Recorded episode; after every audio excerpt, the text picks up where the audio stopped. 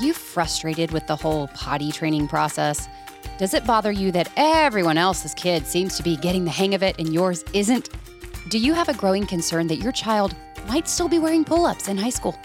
Well, then we have no idea why you would want to listen to this podcast because Ginger and I have no clue what to tell you. Potty training was not our forte, but actually, we do have a few tips and words of encouragement for you. So we are glad you're joining us for today's episode. I'm your host, Katie Morgan, and welcome to Parenting with Ginger Hubbard.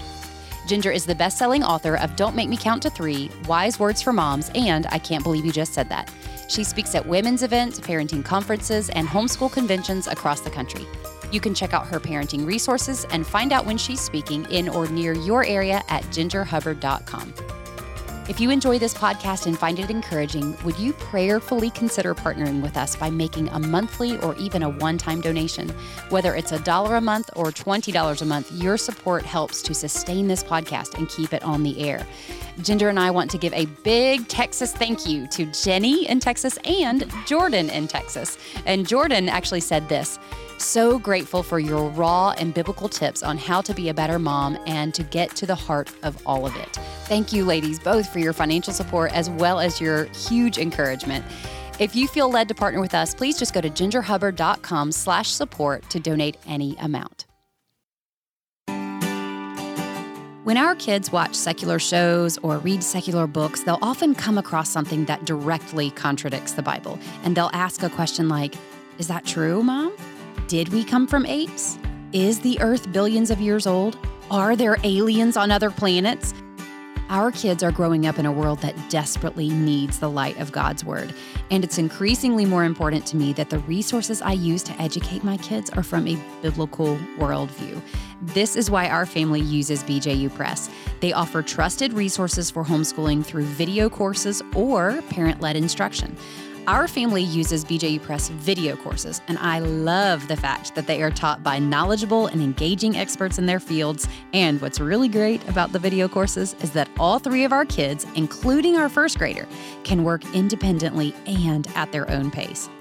But if you would rather facilitate your child's homeschooling, if that's more your speed, BJU Press offers numerous resources so that you can manage the different learning styles of your child, know what your student is learning so you can influence instruction, and create a totally customized learning experience.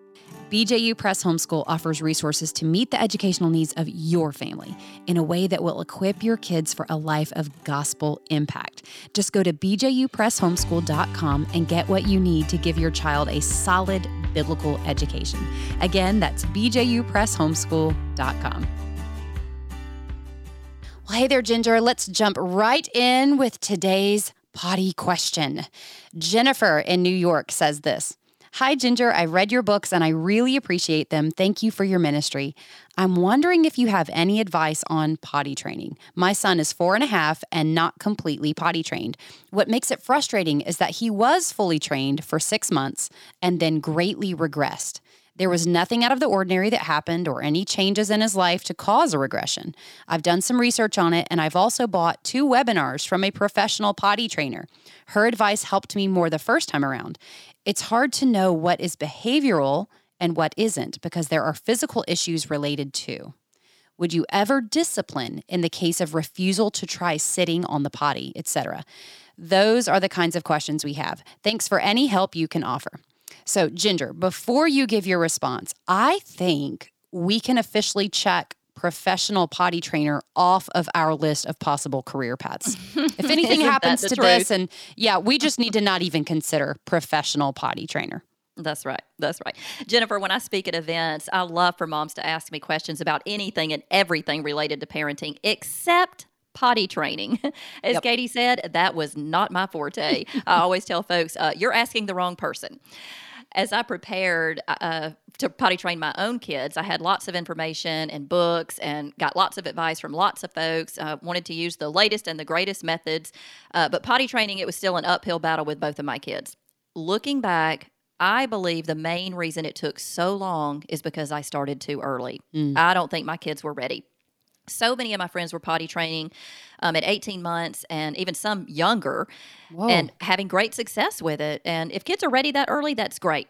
But mine were obviously not ready that early. So, my encouragement is to not be in such a hurry if your child isn't showing signs of being ready. Don't give in to the peer pressure of feeling like your child is behind other kids. There is no perfect or ideal age to potty train because all kids develop and mature differently. Mm-hmm. So, my advice is to be sensitive to your child and their developmental state and don't rush into potty, potty training before they're ready the training will likely be easier and they will likely catch on sooner if you watch for signs of readiness. So, like when they're old enough to get a job to pay for their own diapers, that would be a sign of readiness. yeah, that's definitely a sign. mm-hmm. Yeah. Okay. But, Ginger, what are some of the signs of readiness that parents can watch for? Well, one sign that you might notice is that they go off by themselves or their facial expressions change when they start going in their diaper. Those signs indicate that there is an awareness of what's happening, which is a step toward readiness. Or it could be that they show interest in the toilet because they've seen mom or dad or an older sibling using it. Another sign of readiness is the ability to communicate other sensations like being hungry or thirsty or tired. For some kids, especially kids who don't like change, like mine, starting too early can definitely prove counterproductive when they're used to pooping in their diaper whenever they want, then suddenly they're being forced to go to the potty. They might fight that change by holding it, which can lead to constipation. Mm-hmm. Then using the potty becomes a painful experience, which can lead to anxiety and fear. Also, the potty itself can be stressful and invoke fear. I've heard experts suggest allowing them to become familiar with the new potty before even starting the potty training process. Maybe allow them to paint their new potty or put stickers on it, or allow them to watch a show or color while sitting on it, just so they know that the potty itself is nothing to be afraid of. Also, make sure it's a potty where their feet can touch the floor. Dangling feet can be uncomfortable and scary for a small child.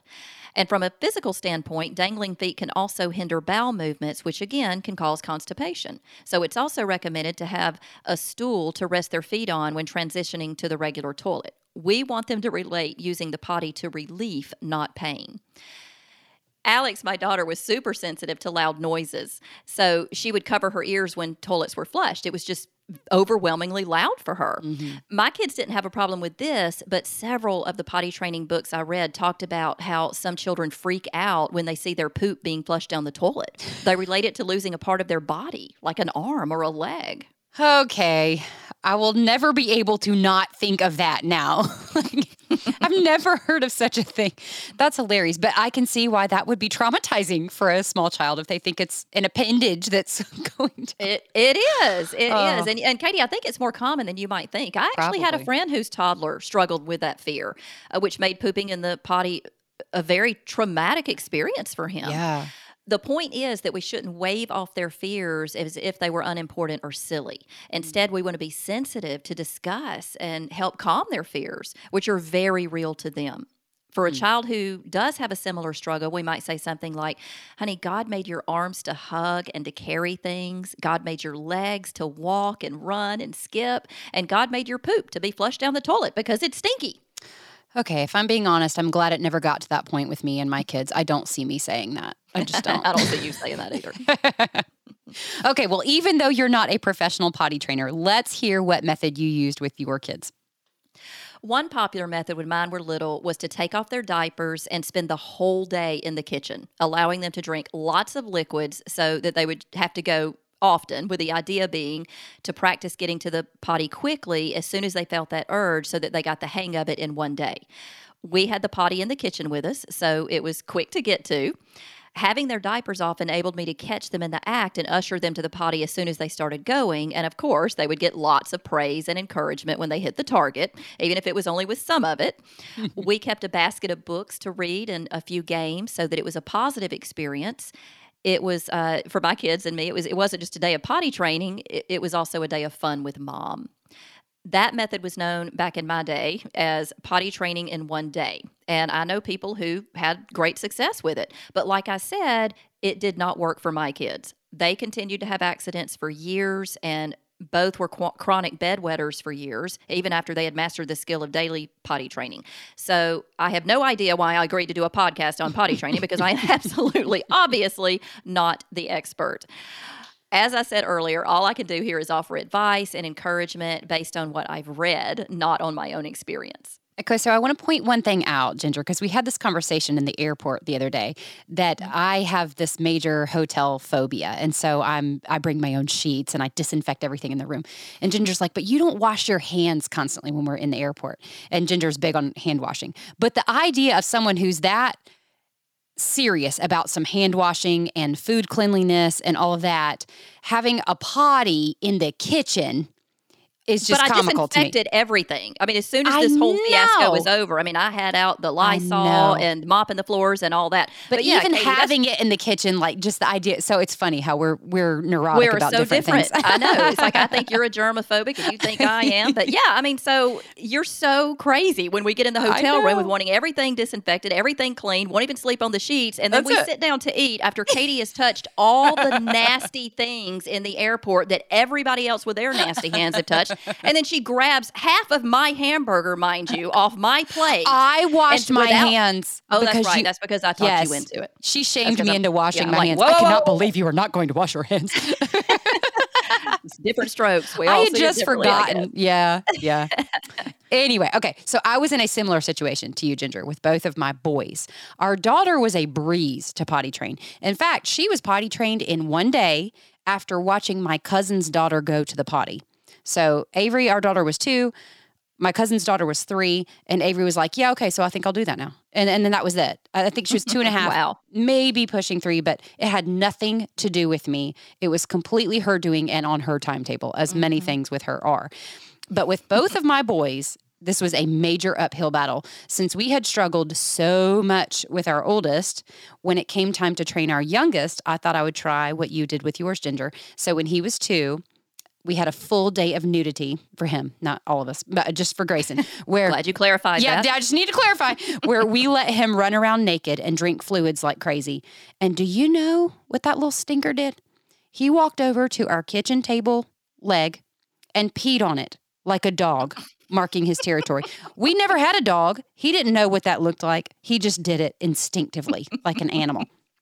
I gave up after that. I was like, forget it. I just, I had experienced it with our oldest. You know, I could force the issue for weeks and months on end, or I could just let nature run its course and figure he would probably be potty trained when he was good and ready. And it did take a long time with him. I think he was pushing four, maybe, but mm-hmm. I know now that he has a much harder time regulating his bladder than our other two, and that he honestly couldn't control it to the degree I had expected at such a young age. And I feel about potty training now the same way I feel about teaching a child to read. There is no reason to have this schedule that we have in our minds of when a child ought to be able to do what. You can start from birth if you'd like with both of these things teaching a child to read, potty training. You'll just be doing it for longer. And mm-hmm. not unlike teaching a child to read, you can actually do more harm than good if you start too soon. And I'll explain more about that in just a minute. But Ginger, other than parents having questions about what age to start and which method to use, what other type of questions do you get about potty training specifically? Actually, the two questions I get most about potty training are in regards to bribing and discipline. You guys know that I'm not about bribing a child to obey. Mm. Giving them a reward in order to get them to obey encourages them in selfishness because their motive for obeying is sure, I'll obey for what I can get out of it. And mm. that's a selfish reason. Children should be taught to obey their parents because it's right and because it pleases God, not to get a reward. So children should be disciplined for direct disobedience, but we can't categorize accidents while potty training as direct disobedience. Mm. There are too many emotional and physical factors that play into potty training to determine if kids messing their pants is an accident or an act of defiance. So, since we can't make that call with complete confidence, it's wise to not make potty training a discipline issue. Instead, it should be viewed as an undeveloped skill that requires lots of practice from children and lots of patience from parents. It's just one of those issues that they have to practice until they master it. And for some, it's a quick learn, and for others, it takes months or, like mine, even years. But during that training and learning process, accidents should not be viewed as defiance. And as far as bribing, the incentive of treats when they go in the potty is different from bribing. Bribing them with a treat for behavior modification is not the same as rewarding them for honing a skill. There's hmm. nothing wrong with being rewarded for accomplishments. When skills are recognized and rewarded, it, that brings a sense of satisfaction and encouragement. So I think that's a great idea. I had no problem giving my kids a treat when they got it right. I kept a jar of M&Ms in the bathroom and they got one M&M each time they used the potty. Now I will say that I had to stop offering treats when they became clever enough to stop peeing midstream in order to save some to get another M&M 5 minutes later. Believe me. Like, if, I'm sorry. I like how you say Eminem. you say Eminem. Eminem. Do I say it weird? I, I don't know. Maybe I say it weird. I say Eminem. Eminem. You say, and I say Eminem. Eminem. Sorry. Emphasis on the different on the second syllable. Yeah. syllable. Believe me, if your kids though become skilled enough to stop and start midstream, they've mm-hmm. got it. You've done your job. Uh, okay, so Jennifer, I want to also want to answer um, your other question. You asked if I would discipline in the case of a refusal to sit on the potty, like if you command the child to go sit on the potty and they refuse to do that. Is that a discipline issue? You said that your four-year-old was potty trained for six months, then reverted, and you're having a hard time knowing what's behavioral and what isn't.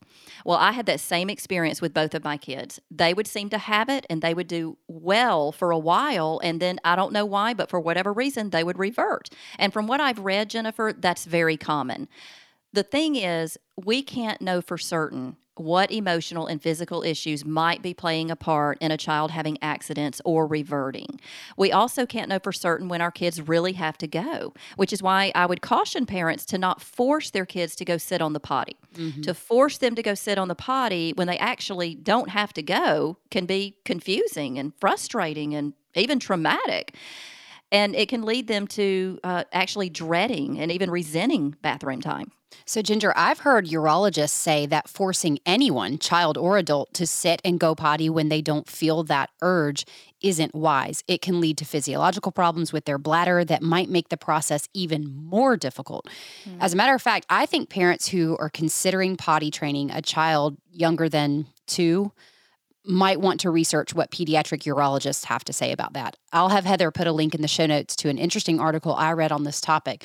But Dr. Steve Hodges is a pediatric urologist who specializes in toilet training problems, and he makes a very compelling case for not even attempting to potty train until the age of three. He knows from research and his own experience that kids who are trained by two years old have more problems. And here's why he believes that's the case.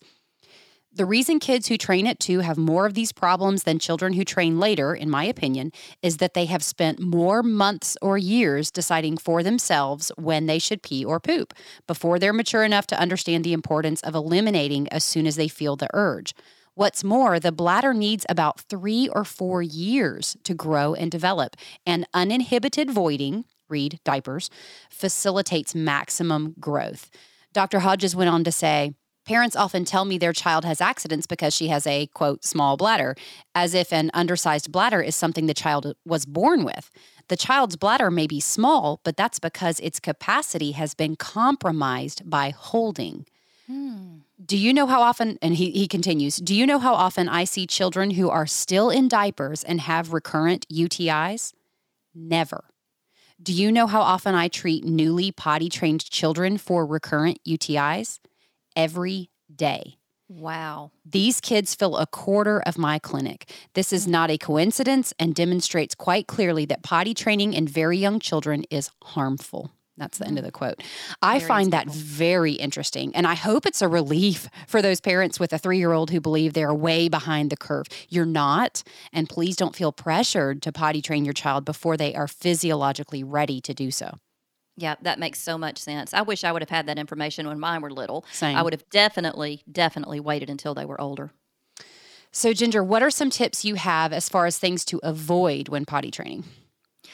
Well, Katie, I have three tips. First, avoid starting the potty training po- process while other changes are taking place or when you're not in your normal routine or environment because that can add unnecessary stress. Mm. So, it's not recommended to start when you're on vacation or if you've maybe just moved into a new house or there's a new baby or company staying with you. Waiting until things are settled and as normal and routine as possible will help the child feel more secure and comfortable with the change.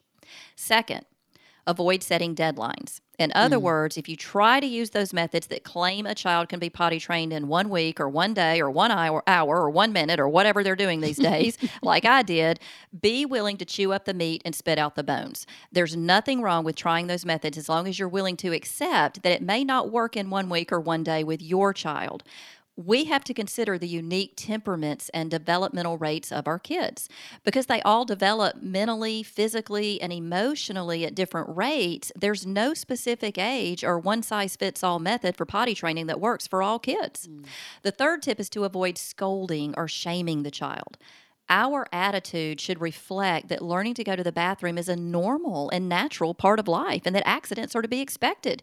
Keeping that perspective and attitude helps make the whole process less stressful for us and our children. Scolding or shaming them for accidents can invoke unhealthy emotions, which can prove counterproductive. I know constant accidents are frustrating and time consuming, but it's best to not make a big deal out of them. First Corinthians says that love is patient, love is kind, it does not dishonor others, it's not self seeking, it's not easily angered, and it keeps no record of wrongs. Mm. So let's ask the Lord to help us respond with love and to, sh- and to not show annoyance and frustration as we clean those messes. Let's have an accidents happen mentality and a matter of fact. This is just part of life attitude and tone with our kids.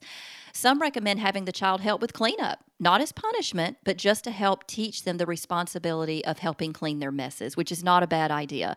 And then look ahead with a positive attitude for the next opportunity to go in the potty. Now is the part of our show where we give a quick tip for parents. Today's quick tip is courtesy of my kid's former pediatrician. We loved her and miss her. Uh, she lives in Birmingham, but one of our kids struggled with nighttime bedwetting for long enough that we grew concerned this child would actually outgrow the pull ups and we'd have to move to adult size diapers. Uh, this child simply slept so hard that waking up to go potty was impossible. So, our pediatrician recommended an alarm that clips to the child's underwear. And the moment it senses wetness, this alarm will sound so loudly that it will wake the dead. Only it didn't wake this child. So, my husband, mm-hmm. and this is what the this is what they recommend in the manual for this. My husband slept in the room for about 8 weeks until this child's brain eventually equated that sensation with the need to go and then was able to arouse from a deep sleep. It took time, and our pediatrician warned us all of this. But after that period of time, it was never, not once, an issue again. So we'll have Heather put a link in the show notes to the alarm we used, but I'm sure there are many different ones out there that can work. Just be prepared. This is not an easy solution as far as parental involvement. You have to wake up with the child the moment that alarm sounds in order to train their brain to act on that urge. It's exhausting, but it's worth it. And I can say that because I didn't have to do it. My sweet husband did it instead for me. Brian Morgan is a good man. Plus, Katie, you couldn't have been the one to do it because I've slept in hotel rooms with you and you sleep like the dead. There's, the true. alarm wouldn't have woken you wouldn't have woken up with the alarm. Yeah. And you have that gagging disorder. So. I do. I do have that as well. There's that. I'm so thankful for my husband. If you have a quick tip for our show, we would love to hear from you. It can be any random tip about cooking, housekeeping, something you do with your kids, ideas for fun date nights with your spouse, anything at all. We would love to share your ideas on the podcast. Just go to gingerhubbard.com slash quick tips to submit those. All right, Ginger, for those parents and grandparents out there who think their little ones will be in diapers forever, can you please leave them with a final word of encouragement? For some of us, potty training is one of those issues that can be frustrating and exhausting and seemingly unending. Hmm. but when we ask God to help us approach it with patience and grace, it can be used by Him to reflect His love and kindness to our children. So let's approach His throne and ask for His strength to get through the tough and sometimes long process of potty training so that in years to come we can look back on that season knowing that God used that time to do a work in our hearts and the hearts of our kids. Thank you so much, Ginger. And thank you, listeners, for joining us. If you enjoyed our show and want to hear more, please subscribe to our podcast wherever you're listening. And while you're there, could you take a moment to leave us a rating or a review? This really, truly helps us get the word out about our podcast so that many other parents can be encouraged to reach the hearts of their children. Do you have a parenting question? Well, we invite you to submit it at gingerhubbard.com slash askginger, and we'll do our best to answer it in a future episode. And while you're on the website, you can find our show notes, which will include links to anything we mentioned in today's episode. Also on gingerhubbard.com, you can find Ginger's wonderful resources that will help you get to the heart of outward behavior and address it from a biblical perspective.